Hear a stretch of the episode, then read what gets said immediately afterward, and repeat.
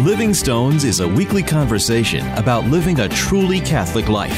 Deacon Harold Burke Sivers and Ken Hallenius help you deepen your relationship with Christ and His Church, discussing practical ways to grow in faith, participate more fully in the liturgy, and practice charity towards all. Hello and welcome to Living Stones. I'm Ken Hallenius, sitting in the virtual studios in South Bend, Indiana. And sitting across from me is the man who recorded the original Ricola ad. Ricola, Deacon Harold Burke Sivers. How are you, Deacon? I'm doing well, Ken. How about yourself? I am well myself, thank you. Very uh, good. here we are, midway through the month of November cold and flu season is on us, so you know I know everybody's out there buying their uh, buying their lozenges and what have you, and that's what that's what's on the brain for me. Obviously. Yeah. Uh, well, I'm trying. I'm trying uh, in the midst of my travels not to get sick. No, that's good. That's good. Do you have any uh, tips and, and tricks? What What do you do? Because you're on the road like like 112 uh, percent of the year. Yeah, yeah. You stay away from people. No, no. Yeah. well, no. You, you know, just you know the hand sanitizer and just uh, eating good things and uh, you know staying staying warm and uh, well, you so. are just what I love is you take these trips. You're like in the Midwest, you're in the South. Oh, maybe I'll take a quick side trip to Montana. Then you're back to the East Coast. Uh, you must drive the uh, your your travel agent crazy. Yeah, you know it's one of those people. Say, How can we go to like cold places during the winter? It's like first come first serve you know? It's not like that's right. No, i'm not going to go to your place because it's uh it's too cold. They're like no you know? I believe st paul had something to say about this didn't he? Preach preach the gospel in season and out? That's right. That's right. there you go. So how things go at, uh, at notre dame? There are really good things that are going on uh, on campus uh, that we're very proud of. You know, I don't think we mentioned this before, but we announced the upcoming recipient of the Notre Dame Evangelium Vitae Medal, which is the medal that we uh, award for pro life heroes, heroes of the pro life movement. And um, the uh, next awardee uh, who will receive the 2020 Evangelium Vitae Medal in April is Vicki Thorn. Oh, Vicki, Vicki Thorn. Yeah. Vicki Thorn of, of uh, Project Rachel. Mm-hmm. Uh, she, she founded Project Rachel, which is that beautiful post abortion healing ministry that uh, has helped so many women and men and families that have been affected by abortion. And so we are just really thrilled to uh, to honor her. You know, the she started Project Rachel uh, more than 35 years ago and it's it's really impossible to tell how many people have been touched by the mercy of Jesus Christ through that powerful ministry to be able to honor uh, Vicki Thorn for her for her ministry and for the um, powerful healing mercy that uh, that the ministry of Project Rachel and the other works that she's gone on to do. Uh, that's that's an honor for us as a university to be able to recognize that. Yeah, I got a chance to meet her. Uh, I spoke at a pro life dinner and she was there, and I was just thrilled uh, to, yeah. to to meet her and. Um, no, she really is a, a champion and, and a warrior uh, for the pro life cause, and so uh, yeah, kudos to Notre Dame for uh, for recognizing and honoring uh, such a wonderful person who's not afraid to stand up for life. It's a joy to be affiliated with that. You know that that Notre Dame Evangelium Vitae Medal is uh, administered by uh, the De Nicola Center for Ethics and Culture, where I work, and so I get to, you know, get the joy of being able to talk to the honorees as we're, you know, writing the press releases and things like that, and and kind of be part of this joyful celebration. And often, you know, our, our recipients they'll bring their families or they'll bring people that have been touched by their ministry. You know, in previous years we've had had uh, the Women's Care Center we honored this past year, which is the largest network of pro life um, uh, pregnancy resource centers in the United States. Uh, um, and as a matter of fact, that reminds me of another thing that, that kind of uh, is going on, and that is that so the Women's Care Center, which was founded here at Notre Dame, uh, well, in, in the city of South Bend by Janet Smith, Professor Janet Smith, when she was a Notre Dame professor. Um, Women's Care Center provides women with ultrasounds and pregnancy support so that they can have the freedom and the support and the love that they need to be able to choose life. And there's an interesting thing on campus. The Knights of Columbus uh, Council on campus, Council 1477, is the oldest college council uh, of the Knights of Columbus, the the um, kind of the oldest, the first established. It's it's awesome. They sell on football game weekends. On game day, they sell steak sandwiches, and they're like seven dollars, or seven or eight dollars. And your steak sandwich, um, they they take all the proceeds from their steak sandwich sales and they put them into a fund to give to a charity. And this year, they donated not one, but two ultrasound machines to women's care centers uh, with the help of the Knights of Columbus General Council, uh, Supreme Council. And so that money that the student knights are raising completely organized on their own, you know, selling the steak sandwiches, grilling them out there on game day, and feeding people and talking about these the the pro life work that uh, that the Women's Care Center is doing. These are awesome opportunities to share the gift of the Catholic faith that is happening right here on campus because the Knights of Columbus are unapologetically Catholic. And that's a really joyful thing. It's a practical pro life ministry and work that they're doing, just selling steak sandwiches. And who doesn't want to eat a steak sandwich and, right. and realize that you're, you're supporting pro life ministry? That's kind of awesome. That is awesome. You know, I can't remember, I don't think they were doing that when I was a student there. Maybe you were just too busy grilling on your own. Yeah.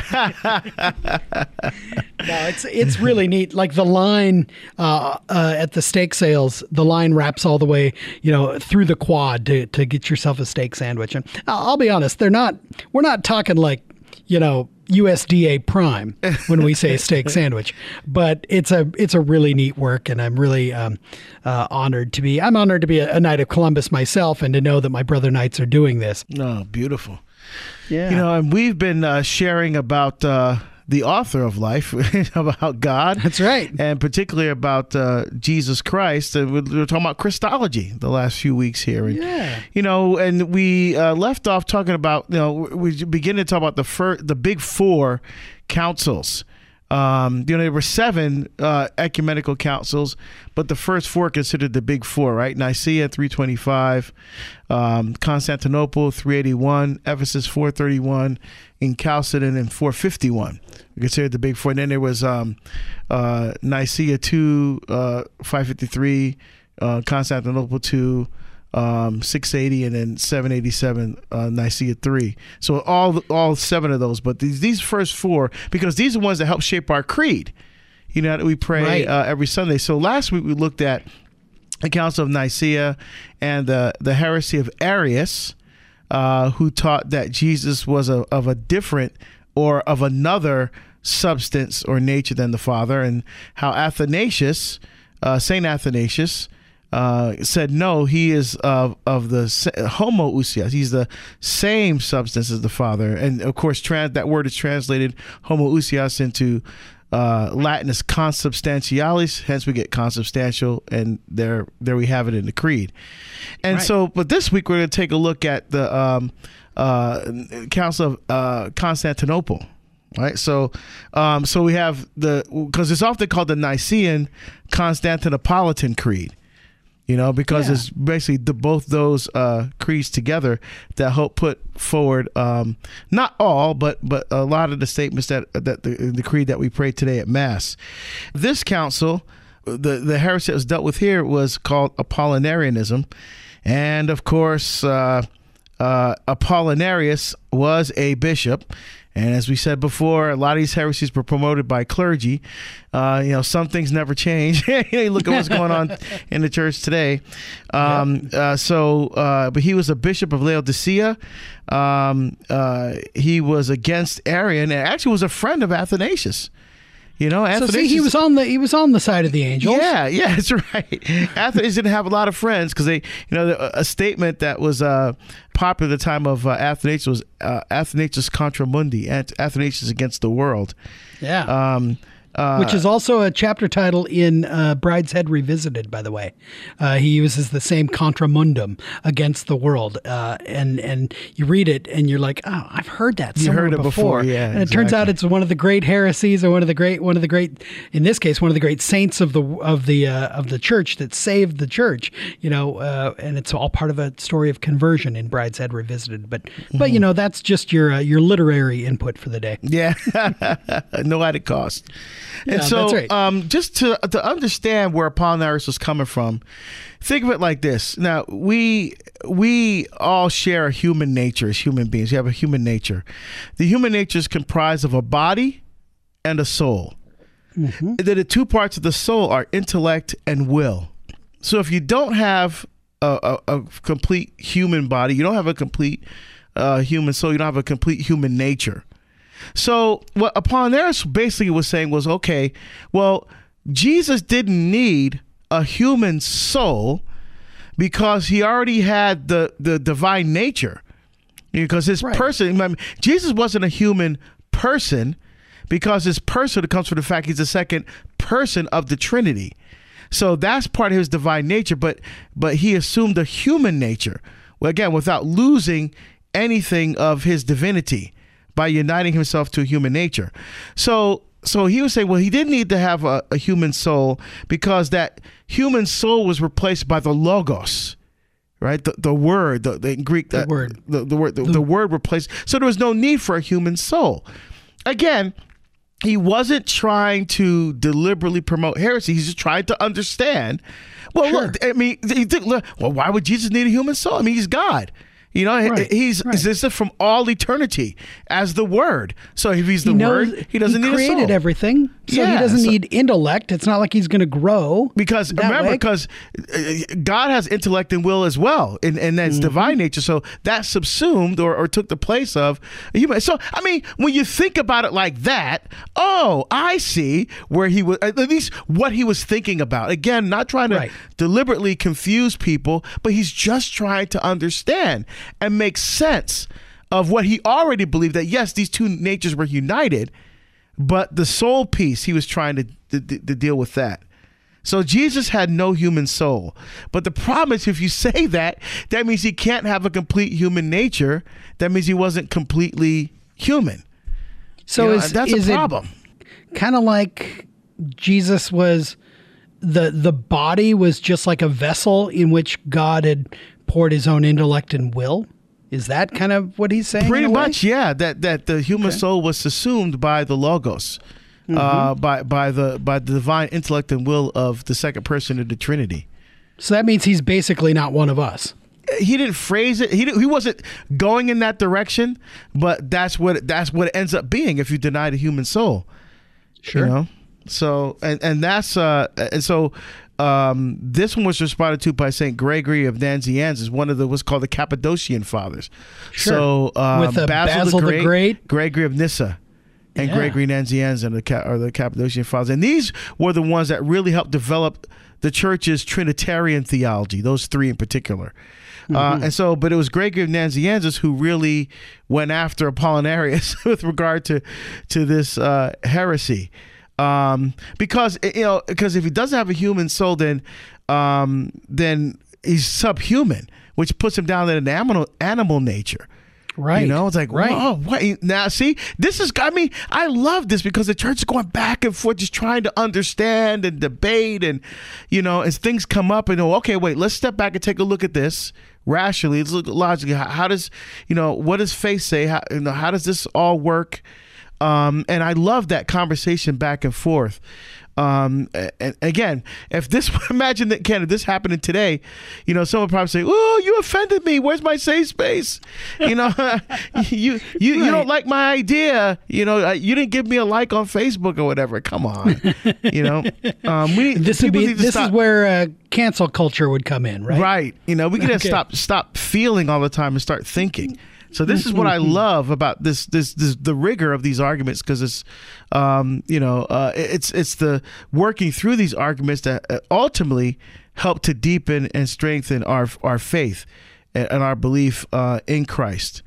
Um, so uh, I love it. This is this is good stuff. No, this is good stuff. And the idea that that um, he gives us um, is kind of what we would consider the the second axiom of orthodoxy. Uh, and it's this idea that what has not been assumed has not been healed. So, in other words, if Christ did not assume a fully human person, then the fully human person cannot be cannot be healed. You know, the the nature, the fully human nature of uh, a body, soul, and of body and soul, which includes intellect and will. If God only, if Jesus only assumed one of those parts, then the other part was not healed. And of course, it's not our bodies that sin, but it's our it's it's our human nature that's broken. It's our human nature that needs to be restored. So um, so we need we need Christ to be fully human as well as fully divine in order to heal us. Yeah, and and this is where uh, we get the idea of what's called the hypostatic union, and that's just language that basically says this.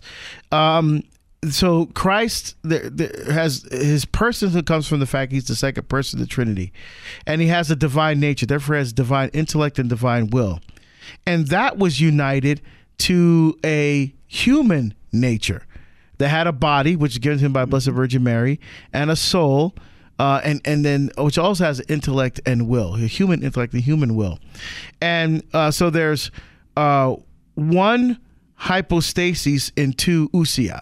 So one, so one uh, person in in two natures, uh, and in the Trinity, there's three persons in one nature. right? So, what? I know. Again, it's like a little little intellectual workout here. I was not informed that there would be math. Yeah. but so so basically on those one nature, right? So so uh, right. one God and three persons, Father, Son, and Holy Spirit. Uh, and then the second person of the Trinity became united with the human nature in the womb of the Blessed Virgin Mary, and mm-hmm. and became uh, a human being um, with uh, with a body and and with a soul, therefore with a human intellect and a human will. And so we we, we see this will in action. Um, he's a, when he says, "I have not come to do my own will, but the will of him who sent me." Mm-hmm. You see, now if he only had one will, that was from God the Father, the second person of the Trinity, that would make no sense what he just said there. Correct. That would make absolutely no sense. And so, so we see uh, throughout the scriptures this human will and intellect of of, of God, uh, of of Christ working, working, right. and cooperating with the Father's will. You know, mm-hmm. um, and, mm-hmm. and and carrying out the Father's plan for for saving humanity. And obviously, we see this both at the beginning and at the end of the life of Christ. So, at the beginning of the life of Christ, for example, it we learn uh, after he was found in the temple at the age of twelve, it, it says that he went home and he was obedient to them, meaning Jesus went home and he was obedient to Joseph and Mary, and he grew in wisdom and in and in uh, grace and favor before God and man. It says so. If he grew in wisdom, then that implies that there is room for growth in intellect, and that must take place in his human in his human nature here. And then at the end of his life, we see in the garden at, at Gethsemane when he says, Father, let this cup pass me by, but not my will, but yours be done.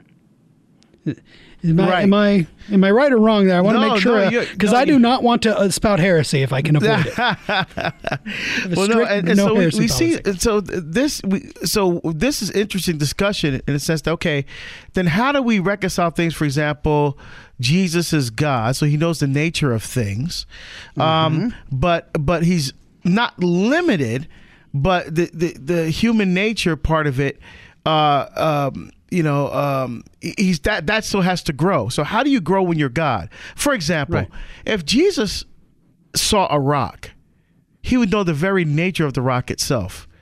But in order to see how many rocks there are in a stream, he'd have to count them. you see? Okay. Okay. And, sure. And, and, so and so when Jesus dealt with people, for example, he knew what people were thinking. He knew the nature. He, he could he knew people's hearts because he knew the very nature of that person, but he still had to do some work in order to to to, to either tell them a parable or to lay hands on them or to he had to do something, you know, to to still interact with them um, so that they could, so that his human heart can unite with their heart. You, you see yeah. what I mean? Yeah, yeah, yeah, yeah. And this would also maybe, well, before I go any further down this line, I want to say these questions are not going to be settled at any point, right? Because we still really won't understand this right, side of we, heaven. Right. And we have right, to admit right. that, right? Right, exactly. Um, because like we can read, you know, there's the story of the of the healing of the blind man when he when um, he uh, spit and he put spit on the guy's eyes and he says, "Well, what do you see?" And the guy says, "Well, I, I see things that look like trees." And he did it again, and you know, and Jesus did a second round of healing, and then all of a sudden the guy could see. And so you wonder, well, if he's God, why wasn't why was the first healing not effective? you know?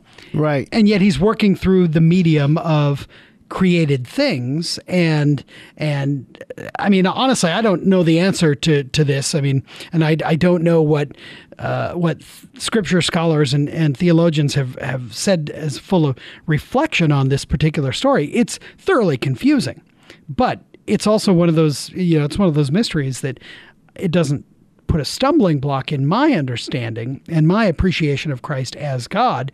It's just a puzzlement. I don't know. Right. Or even when Jesus says, um, you know, um, about when the when the end's going to come, he said, you know, no one knows, uh, the even the Son doesn't know, only the Father. You know, wait a minute. If right. he's God, he should know when the end of the world is coming, right? Right. So, right. Of, of course, as God, he knows, but yet um, in his human nature, in, in this hypostatic union, um, the things that were remember he said he revealed he he is he said everything that was revealed to him by the father well the father did not reveal when the end of the world was going to happen mm-hmm. because that wasn't necessary for their salvation because right. remember in many of paul's letters he's assuming jesus is coming back soon he he's right. like prepare right. get ready now jesus is coming back as if it were going to happen in their lifetime you know yeah. and we're st- of course we're still waiting so we still have to be prepared to always meet Christ and have to always have that uh, that intimate life giving union with Him. I, you know, this w- makes me want to ask Deacon because it's a phrase you've used a couple times during our conversation that there being no confusion or mixture yeah, or confusion, change, separation, and division. It's called the four negative adverbs. Okay, in, in so describing the hypostatic union. Me. Yeah. Yeah. So there's no confusion. So so for example, um, I'm sitting here talking to you, Ken, as Deacon Harold Burke Sivers. Mm-hmm. Yeah. But at the same time, I am the husband of Colleen. I'm the father of Claire, Angela, Benjamin, and Sophia, and I'm the son of uh, Harold and Eleanor Sivers. But you I, am not confused because I'm all those things at the same time. You know, I'm, there's not any confusion. So I'm like, oh wait a minute, I'm I'm I'm trying not to let my fatherhood of come out when I'm talking to Ken because that, there's no confusion there, and there's also okay. no change. I can be all those things, and nothing about me changes. Um, there's also no separation or division within myself. So as you know, a, a division, I guess, would be something like um, uh, psychological thing, like I don't know, like um, uh, multiple personality disorder, schizophrenia, or something like that, where there's actually a okay. mental break, or sure. or multiple personality where there's like you know two or three different personalities within one person, kind of thing. That's not what's going on here, you know. Um, so Jesus united these nations with, without any. And again, uh, the example using myself as example is obviously all examples like this fail because you're talking about eternal, divine realities. And even when right. we get to heaven, we probably won't even fully understand it because we're limited as human beings to understand. I mean, you know, there's different. There's more of a difference between you know us and and an, an ant than between you know uh, between God and us and between us and an ant. I mean, you know, God is so far beyond anything we can even imagine imagine. Um, but yet, he still loves us to want to reveal himself to us. You know, and he does that through through his son, who took on that human nature so that he could die. You know, so, so that God could die. And sometimes right. I still I, I try to wrap my head around that. Yeah, you know, yeah. That, that God died. You could you could actually say, wait, wait, how could God die? Because he's God. But yet, that's exactly why he took on that human nature so that he could die. Why? Because death was the worst uh, effect of original sin, being cut off from God's life. And if that didn't happen, all of us would be condemned. Um, yeah. So Jesus had, because remember, we broke all the previous covenants. We broke all of them. God set up something, we broke it. God set up something, we broke it. All the way back to Adam and Eve. Um, so in this covenant with Christ, his death, his death conquered death. You see, so so when we follow God's example that He gave us in His Son, we too can also conquer death because we're following in the footsteps of the one who picked up his cross. Amen. You remember he said, "Pick up his cross and follow me." But where's mm-hmm. that ultimately leading to? Heaven. Not right. just the cross, it's leading to heaven, which is the ultimate place where we want to spend life forever with God. You know, so all of this is pointing us toward heaven. I love, and I want it. I mean, right? That's ultimately. yeah, yeah. I mean, this is the thing that affects our, our daily life. Is even the greatest joys we can have here are tinged with, yeah, but there's got to be something more. And that's ultimately what Christ offers us. See, and this is, is the thing, and, and and that's why we have to listen to the church. You know, the church is protected by the Holy Spirit in matters of faith and morals, and the church is always going to tell us the truth. So even today, we still have priests and bishops who are teaching things that are not in line with the church. And so instead of getting confused, all we have to do is listen to the church. What does the catechism say? You know, mm-hmm. what what what mm-hmm. is the what does these councils say? You know, what is the rich tradition and history that passed on to us for two thousand years? Um, that's what we have to follow, uh, and, and, not get wrapped up in all the uh, all the confusion that's happening. Even again, as it was in the early church, so is today. You know, where yeah. you have clergy in the church uh, leading people into confusion. But as usual, we're now out of time. And it's just amazing how this ha- we get, we get. I, I feel like okay, we're getting into it now, and bam, we have to stop. but how can people stay in contact with us till next time? Well, it's pretty easy actually. You can go to Living Stones Media on uh, Facebook you can go to at Catholic Stones on Twitter. You know, we don't have a lot of Twitter followers, but uh, if you follow us on on Catholic Stones uh, on Twitter, we are going to start tweeting more often because uh, my goal is to get us uh, one of those sidekicks, an intern. That's what I. That's my goal for the next year is to get a Living Stones intern. But you can also right. find us uh, at livingstonesmedia.org, and you can download all the previous episodes of the show at materdeiradio.com. But Deacon, until we get the intern and until we gather together again next week, might we uh, might we ask a blessing? Sure, may Almighty God bless you, the Father and the Son and the Holy Spirit. Amen. Amen. We'll see you next week here on Living Stone.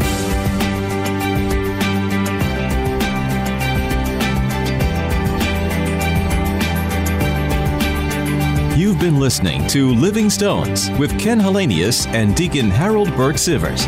Living Stones is produced at the studios of Mater Dei Radio in Portland, Oregon.